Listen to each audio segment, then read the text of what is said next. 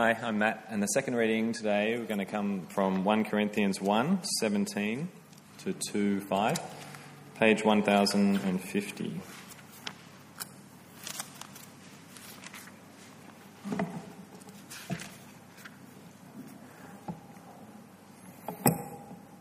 Hmm.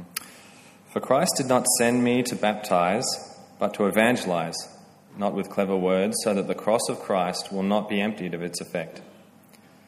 For the message of the cross is foolishness to those who are perishing, but it is God's power to us who are being saved. For it is written, I will destroy the wisdom of the wise, and I will set aside the understanding of the experts. Where is the philosopher?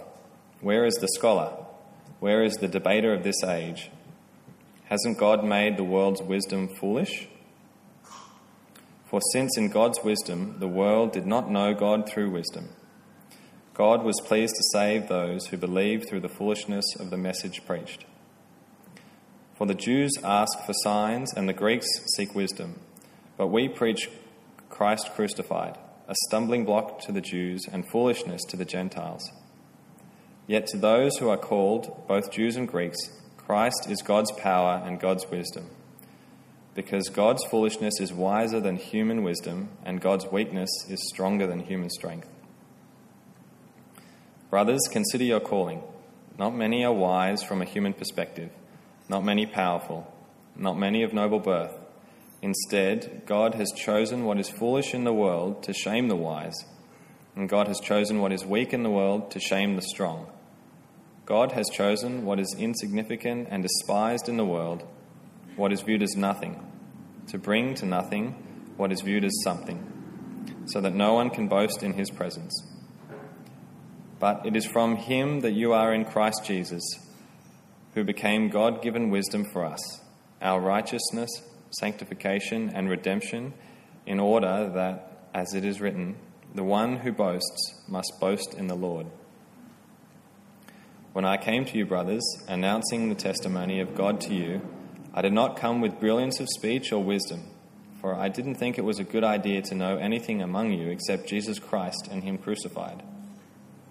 I came to you in weakness, in fear, and in much trembling. My speech and my proclamation were not the persuasive words of wisdom, but with a powerful demonstration by the Spirit, so that your faith might not be based on men's wisdom, but on God's power. This is the word of the Lord.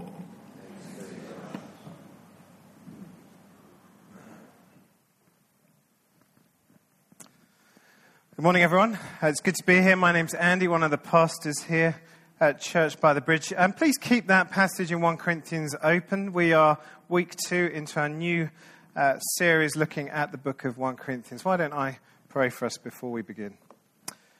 Our Heavenly Father, we do praise you that you are a speaking God, that your word is your power. And we pray, Lord, that you would work in us by your Spirit. Would you remind us of the power and the glory and the beauty of the gospel so that we might have confidence in it and proclaim it from the rooftops. Amen.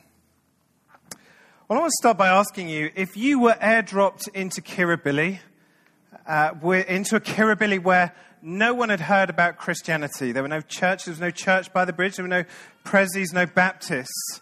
And you were given the job of getting people to know about Jesus. How would you go about doing it. Uh, we did this exercise uh, last year with some of the hive leaders, and it was great. It was great. Somebody said, somebody said, uh, well, we would uh, put on a street corner a massive feeding station and feed all the poor of the city. That's how we'd get people to know about Jesus. Uh, someone else said uh, we would do, um, we would get a, a jumbo jet and we would project messages on it. That was you, Amy, wasn't it? I think it was Amy, yeah. And uh, someone else, I think they were sucking up, said, uh, We would just do what we do here. We would do church by the bridge, but only better. I was just like, Thanks. Uh, I think that's indicative of how we go about sharing, how we go about sharing Jesus uh, with other people. We are drawn uh, to, we're drawn to the glossy and we're drawn to the window dressing and the impressive of the world. We want church by the bridge and we want it better. I wonder whether uh, you find yourself, I find myself doing this, uh, when I go to, I go to these pastors, conf- uh, pastors training days, and I go in with all the other uh, rookie pastors. And they say to me, What church do you go to? And I hold my chest out and go, Yeah, I go to church by the bridge. That's right, with Paul Dale. Yeah, you did see him at Engage. Good preacher, snappy dresser. Shame about the earring, isn't it? Yeah. And I do that. I find myself, I found myself doing it this week uh, when I'm talking to friends who aren't Christian. Uh, I tend to big up Church by the Bridge. Oh, you go to Church by the Bridge. Which bridge is that? Uh, the bridge. and uh, how are the people? Ah, not too many weirdos. In fact, not only do I go to uh, church by the bridge, but the bridge from Beckham Bridge goes to our church. We have the best people. In fact, we have John Best, ex Wallabies doctor. Yeah, I sat next to him once. He spoke to me. He prayed with me. You know, I kind of tend to do that. I big up church by the bridge because it's in Kirribilli, because it's nice, because it's shiny. I wonder whether you found yourself doing that. I wonder whether you found yourself doing that. And I wonder uh, whether that kind of thinking would have something to do with your strategy if you were airlifted into Kirribilli and no one knew about Jesus and everyone needed to know about Jesus. Well, Paul says two things. He, first of all, in our passage today, he gives us quite a stern warning about that kind of thinking, about surgically enhancing our Christianity. So we do impress our friends with the, the fluffy bits and the impressive bits of uh, our Christianity. The warning's there in verse 17. Have a look with me. It was the first thing that Matt read out. Uh, Paul says, For Christ did not send me to baptize, but to evangelize, not with clever words, so that the cross of Christ will not be emptied of his effect. Do you see the warning there? the warning about bragging and gravitating to all the fluffy, shiny bits of our church. See, in this, this warning, uh, Paul says it is possible to speak a Christianity and to live a Christianity where we rob the cross of Christ of its power. Literally, uh, neutralize the effect of the cross. That is pretty scary, isn't it? It's pretty scary for me as a preacher. I spent three years at theological college and a lot of money so that I could use clever words.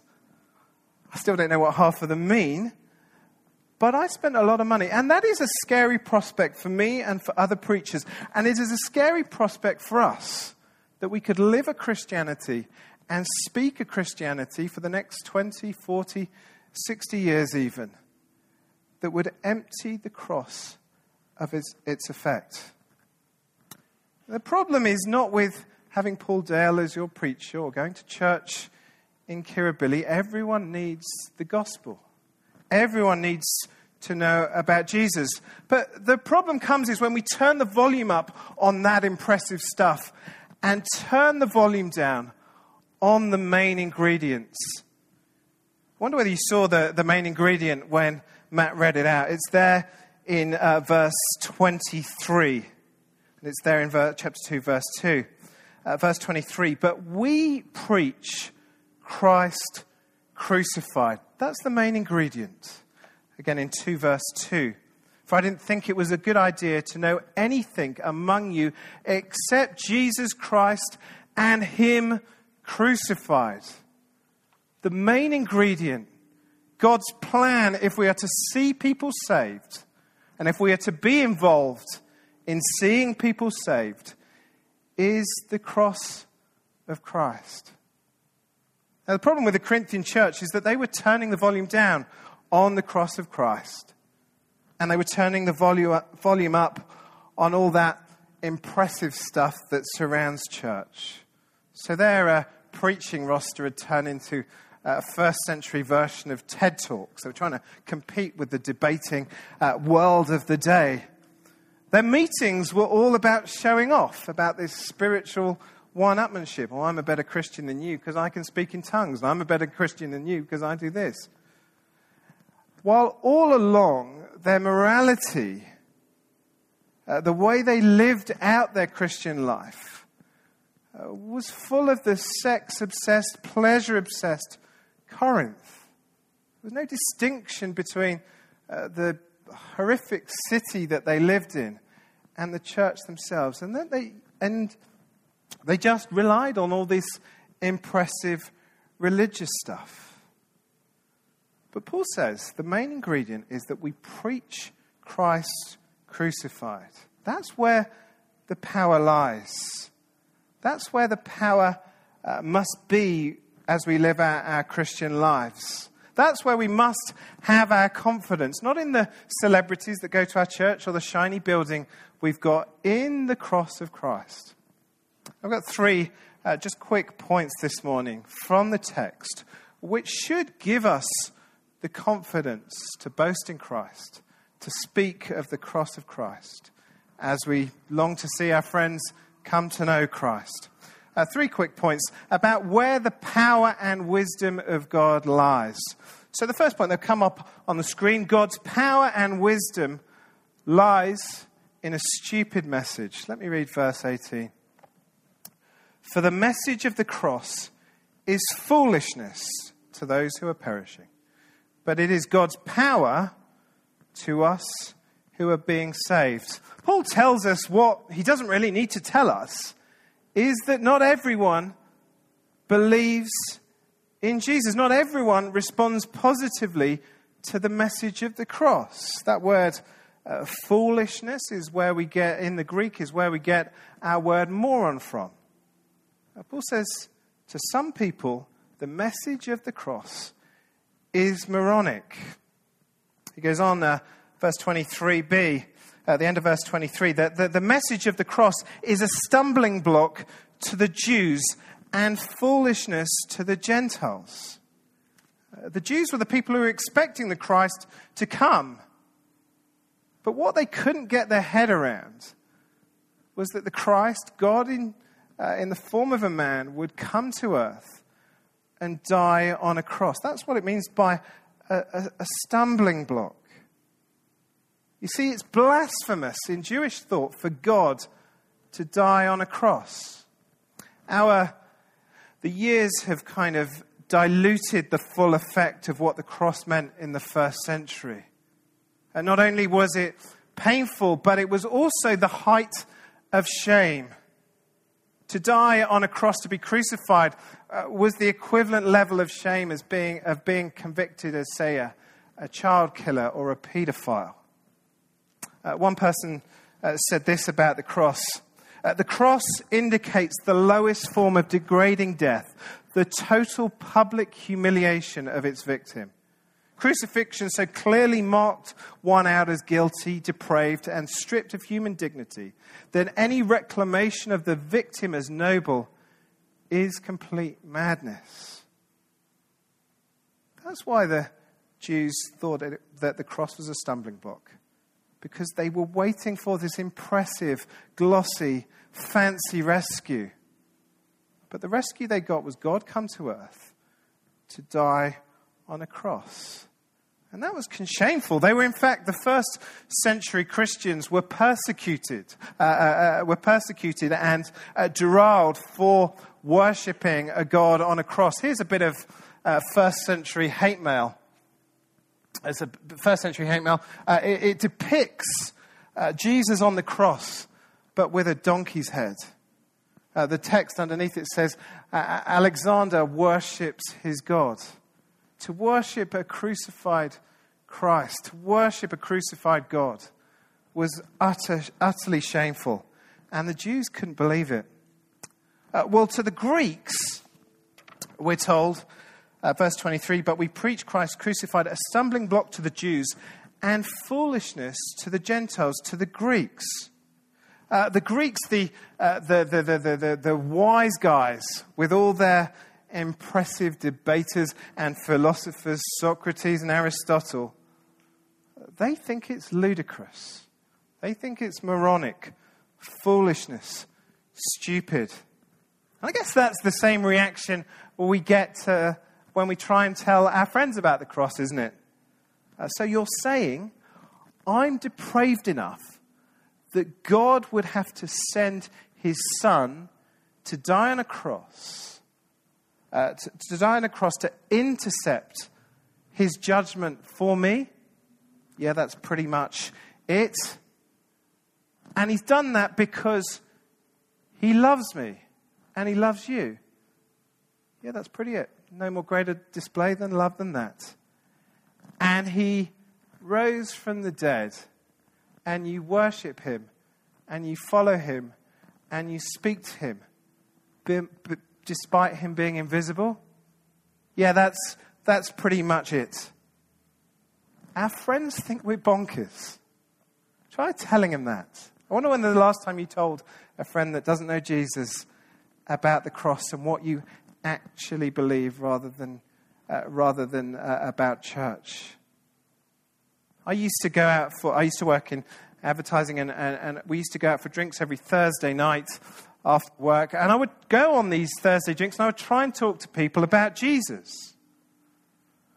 Not once in, I don't know, the seven years that I was working here in Sydney did anyone say, Brilliant, I'm in. Thanks for telling me about Jesus. Where do we go to church? Get my invisible friend.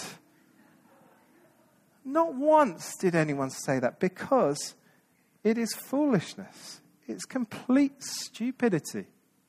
And that hurts, doesn't it? We want our friends to know Jesus. We want our friends to be saved by the cross of Christ. And it hurts when they treat us like we're mad.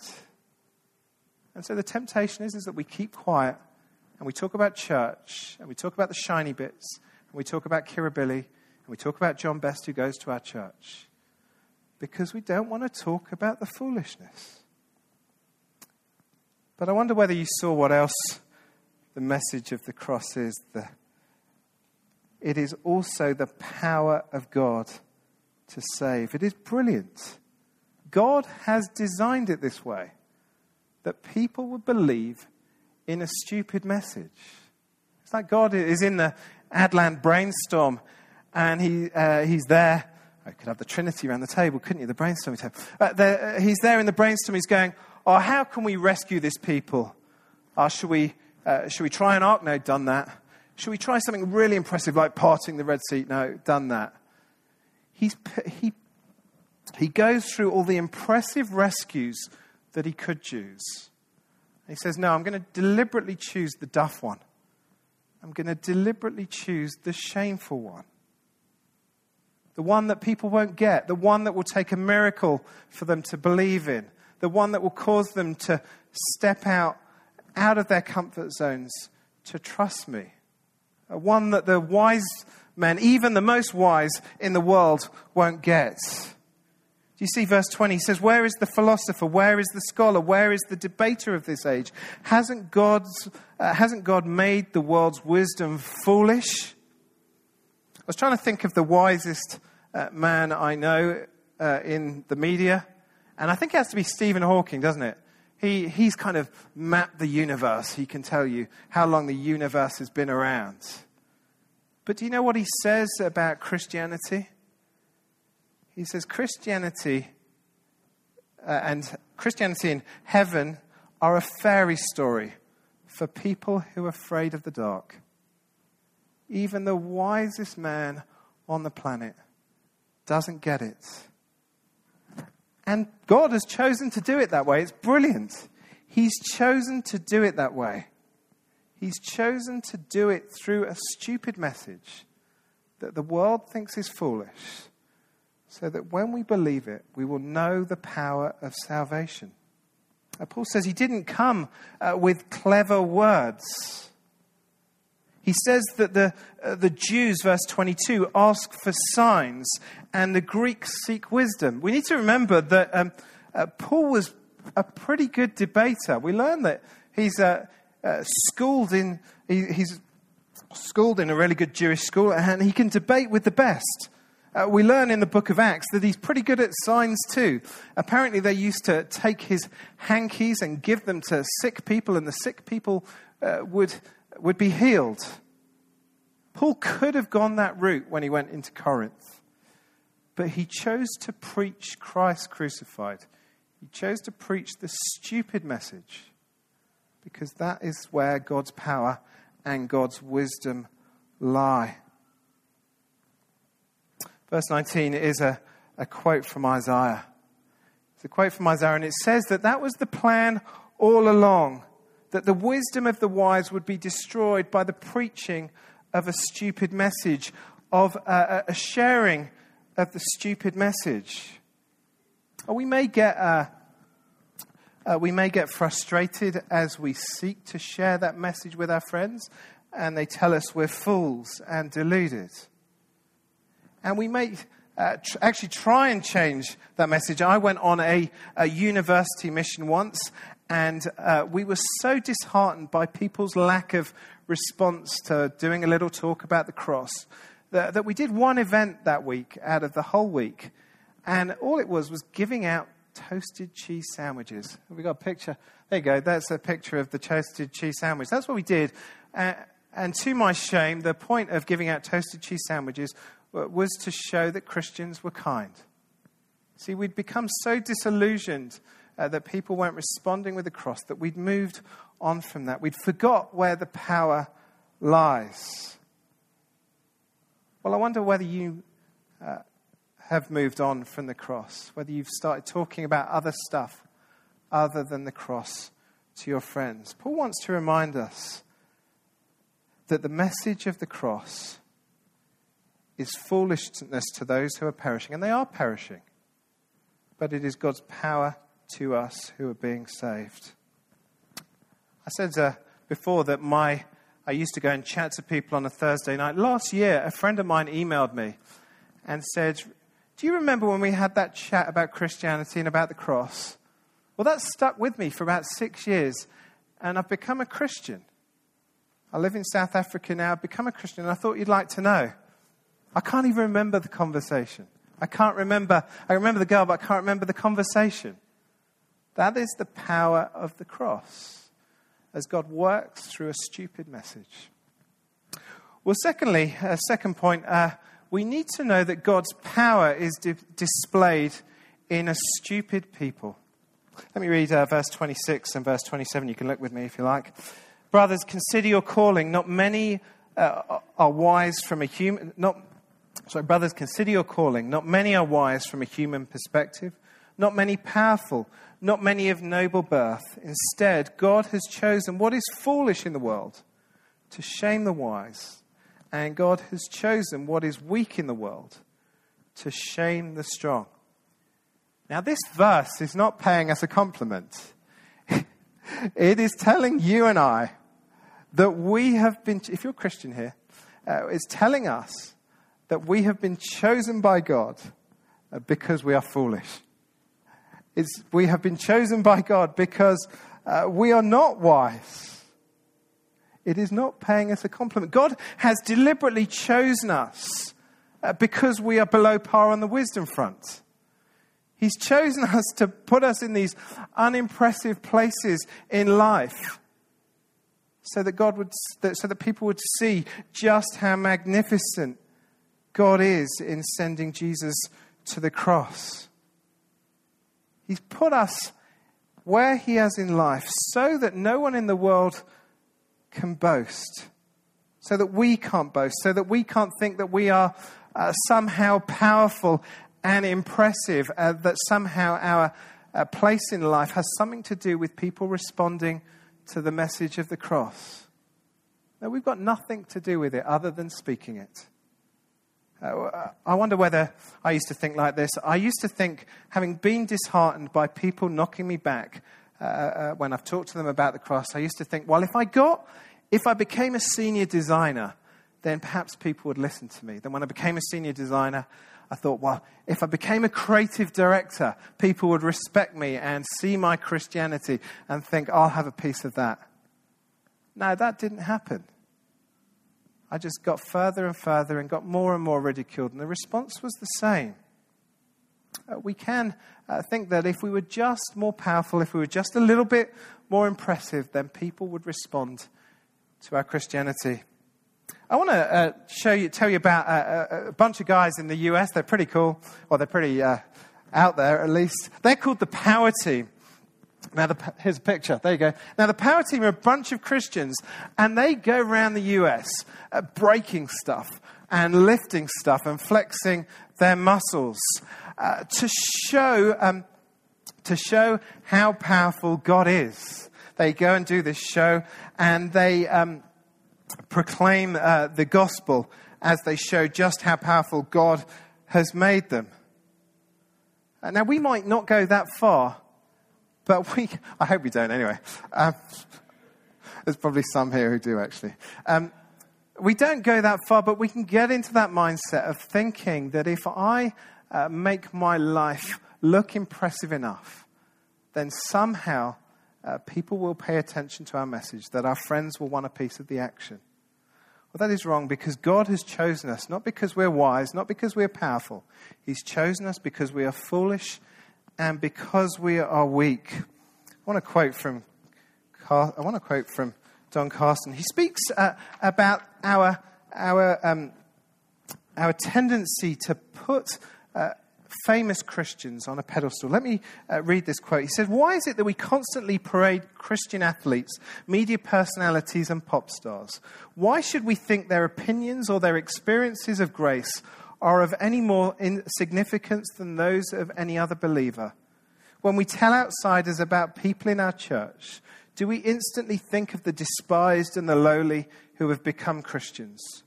Or do we love to impress people with the importance of the men and women who have become Christians? Modern Western evangelicalism is deeply infected with the virus of triumphalism, and the resulting illness destroys humility, minimizes grace, and offers far too much homage to the money and influence and wisdom of our day. I think he's hit the nail on the head. We love to parade ourselves and how successful we are. We love to parade our famous, our famous Christians amongst us. But God has chosen every single one of us, even the famous Christians, because we are fools and because we are weak, so that no one can boast. God's power is displayed in a stupid people. Well, thirdly, um, God's power and God's wisdom is delivered through a stupid method. Let me read verse uh, 2 and 3 of chapter 2. For I didn't think of it, I didn't think it was a good idea to know anything among you except Jesus Christ and Him crucified. I came to you in weakness, in fear, and in much trembling. Uh, Paul says that the method is not fancy, it's not impressive. It's of an ordinary man speaking a stupid message in the context of a church full of stupid people. He says, I didn't come in this impressive form. I came in fear and I came in trembling. And how did he deliver this message? He spoke the message. That's what uh, the point he's making in these verses. Uh, that he spoke the message, and that is a stupid way to do it. I wonder whether how you would if you were making uh, the delivery method of the gospel, how you would go about it. Maybe we would uh, get a, a, jumbo jet and put neon signs on the outside of it. Maybe we would uh, do something fancy and impressive. But God has chosen a stupid method. You and I delivering it as we speak of Christ crucified to our friends. That's how people are saved. That's how people are saved. That's how people come to know Jesus. That's uh, how God works. Uh, now, I guess we, when we uh, do that and we step out of our comfort zone, uh, we can become disillusioned with God's, God's method. Uh, many churches the world over have become disillusioned with the preaching of the cross of Christ, of Christ crucified. They've, uh, they've abandoned preaching Christ crucified.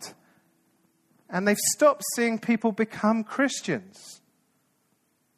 So they've stopped preaching the message of Christ crucified.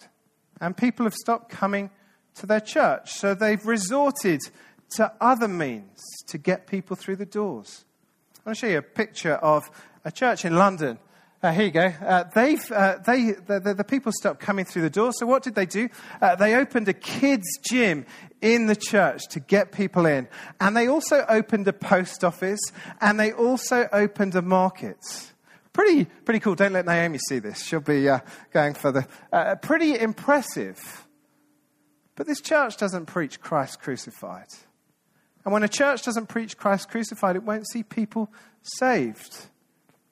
It's pretty depressing. Now, I hope that we will never go to that, uh, to that level. But what this passage tells us is that Greenway Ministry, Playgroup, uh, uh, Carols Under the Bridge, any ministry that we put in place, any ministry that you're involved in, it means nothing if, if Christ isn't preached, if Christ crucified isn't preached. You see, we may uh, uh, build a crowd, we may attract people, but we won't make disciples unless we preach Christ crucified. That is the way that God has chosen to do it, so that the only people who boast, boast in the Lord. So I want to encourage you this week as you pray, and I hope you will pray, that you get the opportunity to, to preach Christ crucified, to speak about the cross. As you talk to your friends this week, as, you, as they ask you what you did at the weekend, feel, do talk about, talk about Paul Dale, talk about uh, the shiny building that we have in the shiny suburb in Sydney. Talk about that stuff. But don't stop there. Don't stop until you've talked about the cross. Because that is, uh, the power to, uh, the, the, the, that is God's power to save. it is foolishness to those who are perishing. But to those who are being saved, it is God's power to save. Let's uh, make an effort to do that, do that this week and see God work. Do you see in the, the, the, the end of uh, verse 4? Uh, Paul says, My speech and my proclamation were not with persuasive words of wisdom but with a powerful demonstration by the Spirit. The next section in 1 Corinthians goes on to talk about what that demonstration of the Spirit uh, looks like. But my prayer is this week that as we seek to talk about the cross, as we seek to preach Christ crucified, we would see God at work by his Spirit through stupid people, transforming and saving lives. Let's pray that he'd do that this week, shall we? Our Father, we do we are sorry for when we have uh, boasted in the things of this world, when we have boasted in our worldly power, when we have boasted in our worldly wisdom. Uh, we do praise you that you've included us in your plan to save your people. Uh, we do pray for the people in our lives. Uh, we pray, Lord, that you would give us opportunities to preach Christ crucified, to speak the message of the cross. And we ask, Lord, that we here would see a magnificent demonstration of your Spirit as we see people saved from hell and saved for your kingdom. Amen.